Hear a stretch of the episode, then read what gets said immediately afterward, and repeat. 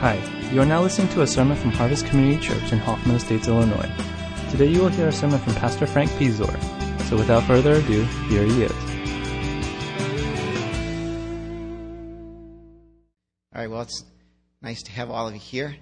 It's always interesting in getting up here and seeing the front rows so empty. Um, makes me wonder if you all sit there because Pastor Dave doesn't wear cologne or something. Anyway, um, oh, yes, thank you for those of you that got that. Um, have you ever been alone on a holiday? I remember in third grade, I spent Halloween in the hospital. Now, I know what you guys are thinking. Halloween is not a holiday. But to a third grader, on a day when you get free candy, trust me, Halloween is a holiday. It was a very lonely experience, even though third grade for me was a little more than 20 years ago. Kind of. I also remember when I was a teenager, I had spent New Year's Eve basically alone one year uh, with my aging grandfather, who I think went to bed at like 9 o'clock. And I can remember right as the year changed, looking out the front window of my house thinking, lonely thoughts, of course, and I don't know if we had the term loser back then, but I think it probably would have fit me rather appropriately at that time. It was kind of a lonely New Year's Eve. And uh, I have never spent Christmas alone, but one year I remember spending Christmas brokenhearted because that Christmas I had called the girl that I had wanted to marry only to hear her say, I have another boyfriend. That was a tough Christmas and a messed up relationship on top of all of that. Today I want to talk a little bit about how Christmas is meant to be shared with others. Now, if you have known me long enough, you know that I am not a fan of Christmas at all. Uh, some of the hardest sermons for me to prepare for, let alone to give, are actually Christmas sermons. Uh, I simply lack the motivation because it's just something about the Christmas season that really bothers me deeply within my heart. In fact, one year I was so put off by Christmas uh, even though I was supposed to give the Christmas message, uh, I didn't. I refused to do so. So, what I did when I got up before the congregation, I said, I don't have a Christmas message today. I would like us to spend 20 minutes in silence reflecting on the true meaning of Christmas, and then we'll continue along with praise. Some people had brought friends that they wanted to hear the gospel, but that's what I and this year and be done with it, but we're not going to let I prepared quite a bit this time. Uh, some of you who really know me also know uh, that I don't like Christmas so much that one year some friends of mine bought me a shirt. I don't know if you can read that, bah humbug, um, but that fits me because that's how I. A little bit uh, inappropriate. It's hard for me to get into the Christmas season, and even over the years when I've tried to say that Jesus is the reason for the season, it still has not been able to connect for me. And probably the one thing that bothers me the most about Christmas is that at times people expect me to give credit to some overweight guy in a red suit giving gifts to my children that I had to go get as well as pay for. That bothers me a little bit. So, as you can probably assume, my kids do not believe in you know who, but I won't say if your kids are in here so that you know you don't have to worry about that. In 25 years of following Christ, only one year can I remember that I've actually enjoyed Christmas.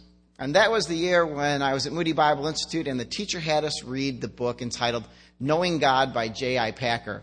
And one of the chapters that he has in there that is incredibly profound in how he talks about how God, the God of the universe, the God who has created, actually became man stepped down from eternity into time and became just like us. And that was the one year that it had a profound impact on the way in which I celebrated Christmas.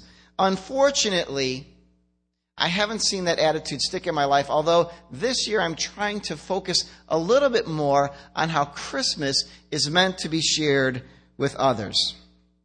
Which leads me to kind of get to the point that I want to make today. I was a little bit confused as a staff when we first started talking about preparing for Christmas.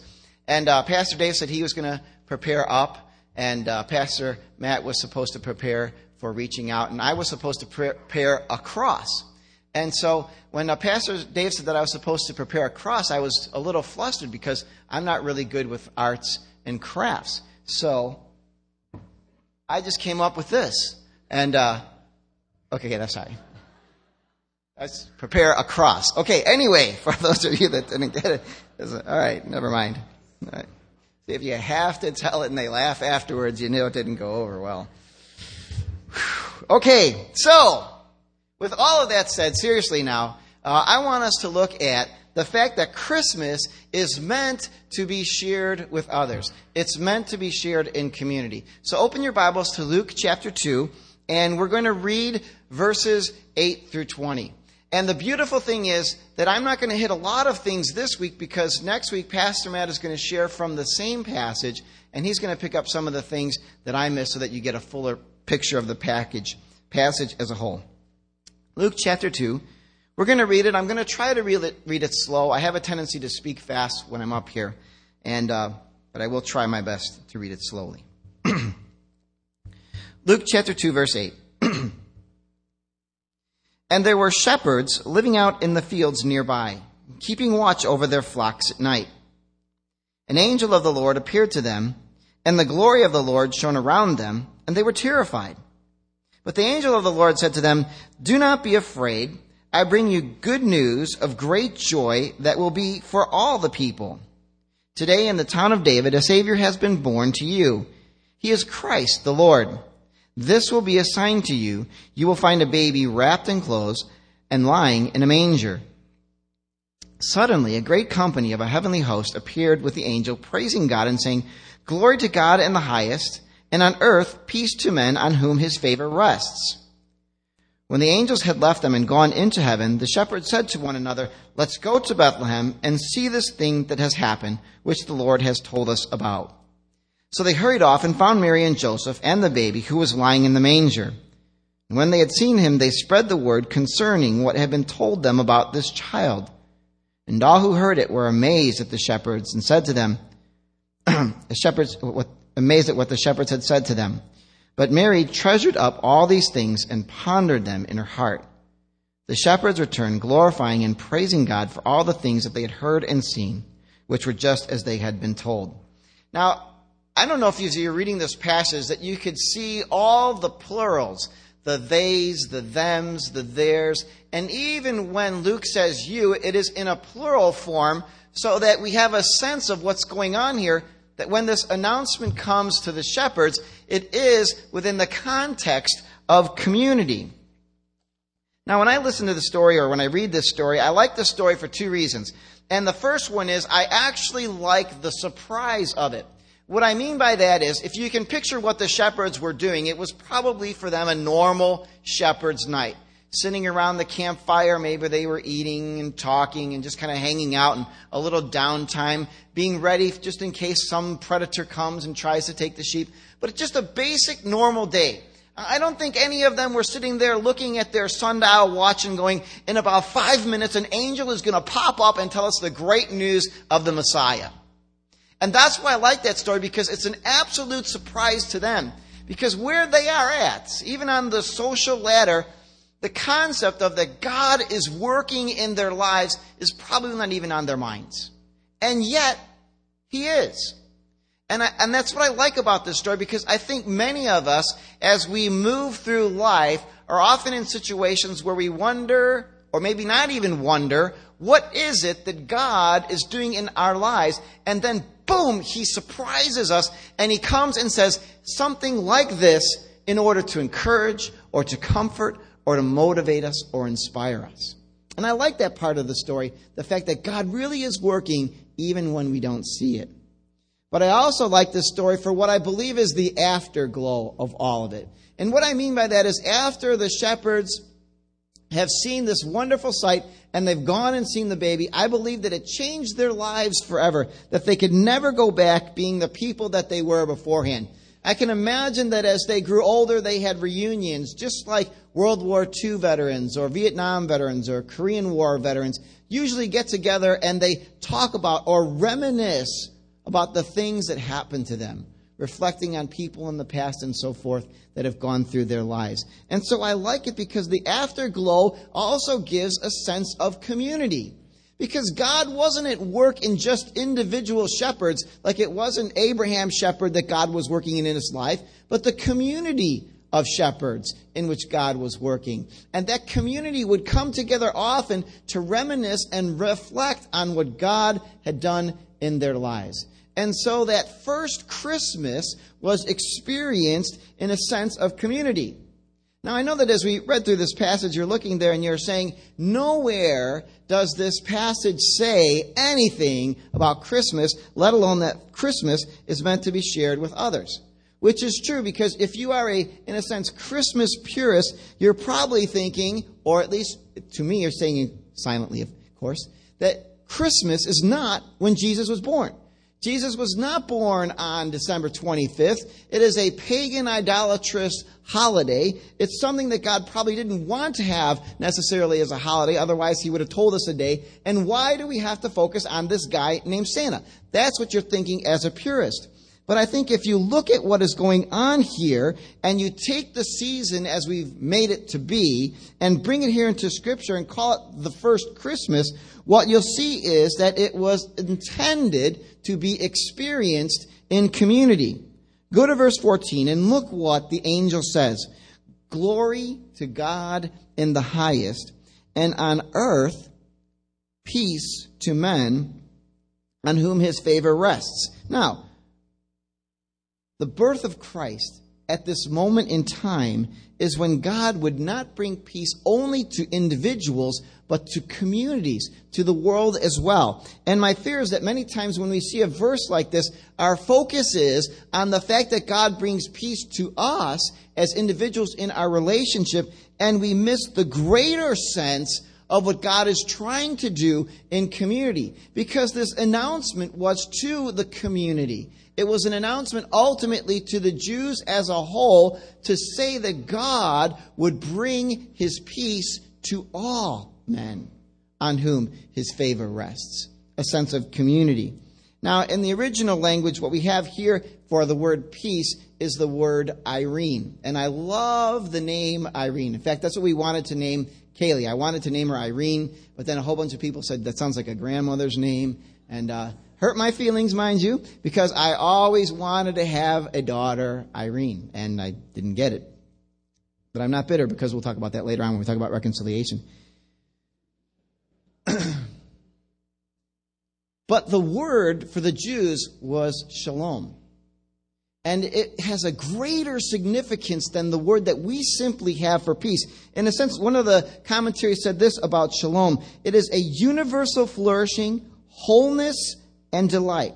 It is the webbing together of God, people, and all creation in justice, fulfillment, and delight. It is the way things ought to be. So when the angels say, Glory to God in the highest, and on earth peace to men whom his favor rests, they were saying in bringing God and man and creation together, shalom, peace, the way things ought to be. Everyone living together in concert, in community. This delightfulness has now come, and you, as a community, can experience this. It's kind of like pieces of a puzzle fitting together. It's a combination of chocolate covered almonds and Haagen Dazs French vanilla. It's the flow of ebony and ivory with a piece by Chopin or Chopin, for those of you who know how to say his name correctly, flowing in a concert. The sense of shalom peace. And I can say Chopin, by the way, because Polish people can pick on each other quite frequently with great ease. The whole idea of what the angels are trying to say is this is a time, the beginning of time, when people and God and creation will live in harmony. In a sense, it is like the Garden of Eden with millions of people being able to experience the Garden of Eden, not just Adam and Eve. And so what is going on here is the angels are proclaiming this great message is that they are trying to show us that Christmas, not the day itself, or even the season itself, but the idea or the concept of Christmas is to be shared with other people. There is no sense of being individuals or individualizing the Christmas spirit and finding that Christmas is only for you. It's the way in which we read, For God so loved the world. Unfortunately, we frequently read it as God so loved me as part of the world instead of recognizing that God has truly loved all of the world in a corporate sense, and He has given the Son for the entire world. There is a sense of community when we begin to experience what Christmas really means. Now, who do the angels share the message with? They share the message with, as it says, a bunch of shepherds within a community who are also living within a community. They did not go to a special prophet there was no John the Baptist or an Elijah or a Samuel who were, hanging around. They didn't go to the high priest. They didn't go to a noble or a lord or a king and say, the Messiah has come. Instead, the angels went to a community of people who would share this experience together so that we could see that Christmas really is intended to be shared with others. In a sense, Christmas is the ultimate family party that is to be celebrated with family. Christmas is meant to be shared with others. So, the one thing that I would like you to walk away with today is this, and it's something that you, I would hope, not only realize, but believe and embrace, is that Christmas is not simply about a time of giving and receiving of gifts. It's not about a time of having great parties with your community group or at your office or wherever you go, but it's actually a time in which you come together with a community of whom God's peace and His favor has rested upon, and we celebrate.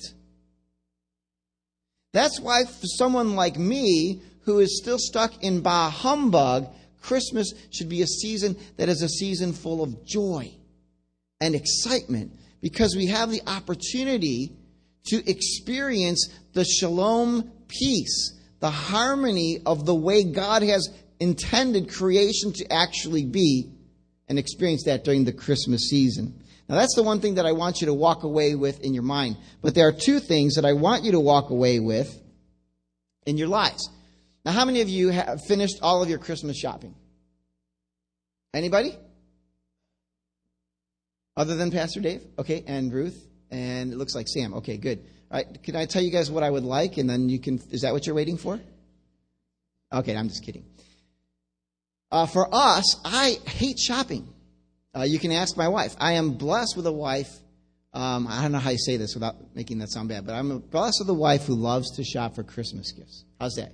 She's a generous person, and uh, so she does all the shopping, and I get partial glory because you know it's a gift from us. It's not a gift from her. Without her, I will be honest with you, no one would receive a card or a gift, not even the kids, because I just cannot get in to Christmas. So it's very good. Now I realize Again, in light of the economy and uh, the financial troubles that everyone, not everyone, but many of us, or possibly many of us, are having, I want to give you the opportunity to give people two gifts this Christmas that will, in a sense, cost you nothing financially, but will cost you something much deeper in order to really experience Christmas as Christmas is supposed to be intended. My hope and goal is that in realizing that Christmas is to be shared with others, that we will respond by seeking to go deeper, a little plug for next year's theme, but to go deeper in sharing Christmas with others. That goes beyond big parties, that goes beyond better food, that goes beyond spending money on gifts for people who don't necessarily need it. Here are the two gifts. Number one, reconciliation reconciliation. Again, if we look at verse 14, it says, Glory to God in the highest, and on earth peace to men on whom his favor rests. The idea here is a peace of living together in community. And as followers of Christ, what we have been called together is to live as family. Now, mind you, in the midst of a family atmosphere, there are certain family members that are a little bit harder to be shalom peace with. There are other family members who have definitely hurt us, and the pain of that relationship that is now broken is difficult to overcome. And yet, a gift that we can give to people, a gift that God would want us to give, a gift that God has already given in His Son, is to bring about reconciliation. Now, I don't know if the shepherds were having issues with one another, like uh, you're stealing my sheep, or you're doing this with my sheep, or why do your sheep always get the good grass kind of thing. But I can imagine that that Christmas experience that they had changed their lives and their perspective forever. And it was not only seeing the angels, but hearing what the angels spoke, then going seeing the baby Jesus in Jerusalem or Bethlehem that would completely change their lives. Because their perspective now was totally different. They had seen the hope of shalom peace that would ultimately come. And this shalom peace that the angels proclaimed was community living like a community, or family living like family as God intended family to live. There would be a sense of unity and love and concern and taking care of one another as God had intended from the very beginning. So when we see this necessity for shalom peace, in our lives and in our world, God calls us to be shalom makers or peacemakers in the relationships that we have. Now, I would find it hard to believe that among the 150 plus people that are here today, that none of us are living or have a broken relationship.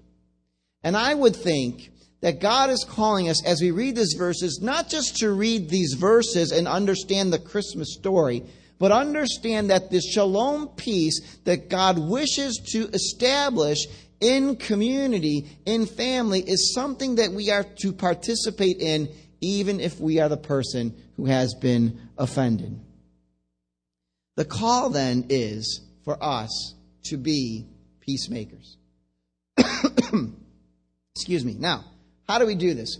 What I don't want you to do in being a shalom maker or a peacemaker is to come up to somebody this Christmas and say, for instance, we'll just say your brother.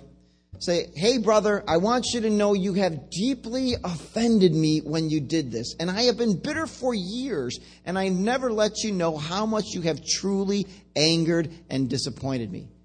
Can we be friends now? I'm not suggesting that. I think that would be a horrible way to do about it and would probably create more problems than actually solve issues.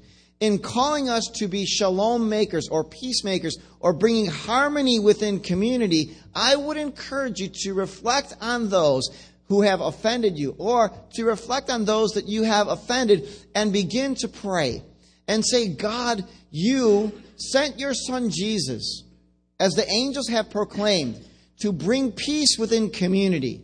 And as I call myself your child, I want to bring peace in the community in which you have placed me in. Please help me to be a peacemaker. And with that in mind, as you continue to pray, to ask God to give you opportunity, that when the moment arises and it is appropriate to share, to share what God has placed on your heart, to be a peacemaker in the relationships that you have. Now, the one caveat that I say is this the person that you may be confronting, or the person that you may be apologizing to, may not necessarily have the same belief that you have. But the gift that you can give to them is a spirit of reconciliation.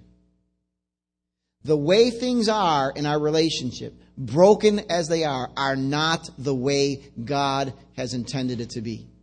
Christ has come to bring shalom peace to all. And I want to participate in that. That is our hope. That is our goal. That is a gift that we can give to people this Christmas. I was going to end the message there, but yesterday um, at lunch with Janet and Stefan, whom I forgot to call until we canceled the seminar for, and I felt guilty and took them out to lunch. Janet mentioned one gift I think that was important for all of us to give. That's my props to her, and now she owes me lunch. it's this time. Time. Give the gift of time. Now, I know some of you are thinking, okay, I have to buy a watch. No. Time. You. Your time. Give the gift of your time. The one thing that really bothers me about, well, okay, fine, you're obviously saying one thing that I've said many things already, but is how people spend so much time putting decorations on their house for hours on end and cooking these grandiose meals and, and going out and spending so much time shopping, but still not really spending time with people who matter. I mean, at our house, uh, we, we don't put up gifts, not because my wife doesn't ask, but because I want to spend time with people. Okay, maybe not, I don't want to put the things up anyway. But in fact, in fact, one year I left them up the whole summer. People kept asking, why do you have your Christmas lights up? And that's because I'm getting ready for next year. Good move. Anyway, give the gift of time. You know, this event marked the shepherds. They were changed. And I can't imagine that when you have a deep experience with people, that suddenly you just say, wow, wasn't that great? And you never see them again. I can imagine for the rest of these lives that these shepherds again got together. They reminisced. They thought. They reflected. They spent time together because this presence of God that they experienced was so great. And what amazes me is that so many of us who follow Christ, who would like to experience this shalom peace in community, spend so little time together. This Thursday, we sat down with another group of pastors, and it was interesting how one of the pastors was sharing that by getting rid of some of the events in their church, instead of people getting together more because they were now freed up to do so, they actually spent less time getting together. That doesn't make sense. God has freed us from our sin and those around us that we might actually come together as a community and live as a community. And it should be our hope, it should be our joy to celebrate this family together. But unfortunately, many of us get trapped in a Martha type syndrome and believe that the best gift that we can give people is an enjoyable Christmas dinner or lunch. It's not. Now, I don't want to relieve some of you of making peanut butter and jelly sandwiches for Christmas dinner. But what I am trying to say is more important than the food you make or the gifts you give will be the gift of giving yourself in time, quantity time, and quality time to the people that you love and who love you. And it is one of the easiest gifts to give. It doesn't require a lot of thought. It doesn't require a lot of fear thinking that a person's going to regift what you're about to give them. All it requires is that you actually sit down and care.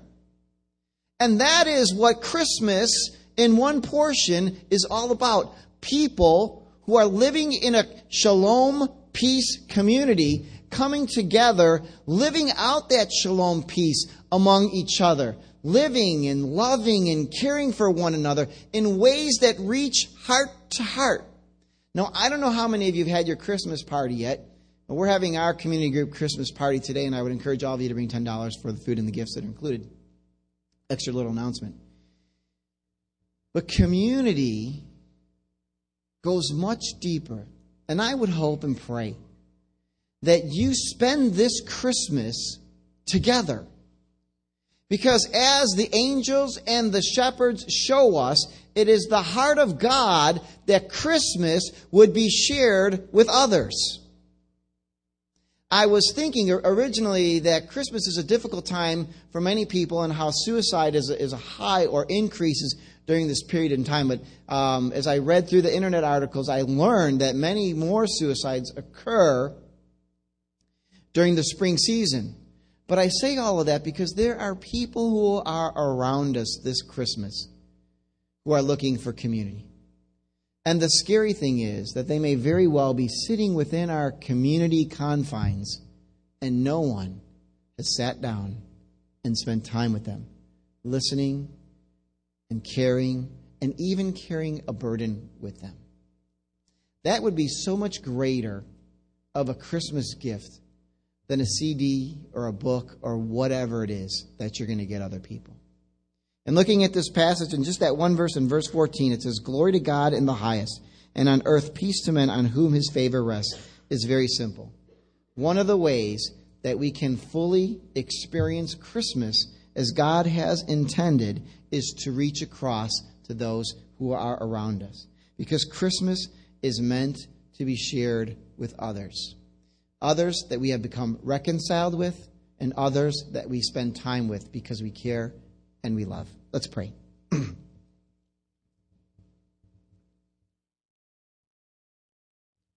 Our Father in heaven, we are grateful for the greatest gift that you have given to all mankind, your Son Jesus. How you looked at us in our mess, in our failures, in our weakness, and you gave, even knowing that many would not receive the gift that you have given. And yet, you have given. And you give because your desire is to bring shalom peace to this world, to bring community, to be community. And for us, as your children, as a church family, my hope and prayer is that this Christmas, we don't spend it with others doing things, but we spend it with others being family. Working out our differences, overcoming those differences, loving one another as you've called us to love one another. And may we be so enamored by your glory, so hopeful with the sense of shalom peace that you wish to bring. May we be peacemakers wherever we may go, that people might see life as you've intended it to be fulfilling, satisfying, and delightful. May that be our Christmas as we share it with others. In Jesus' name, amen.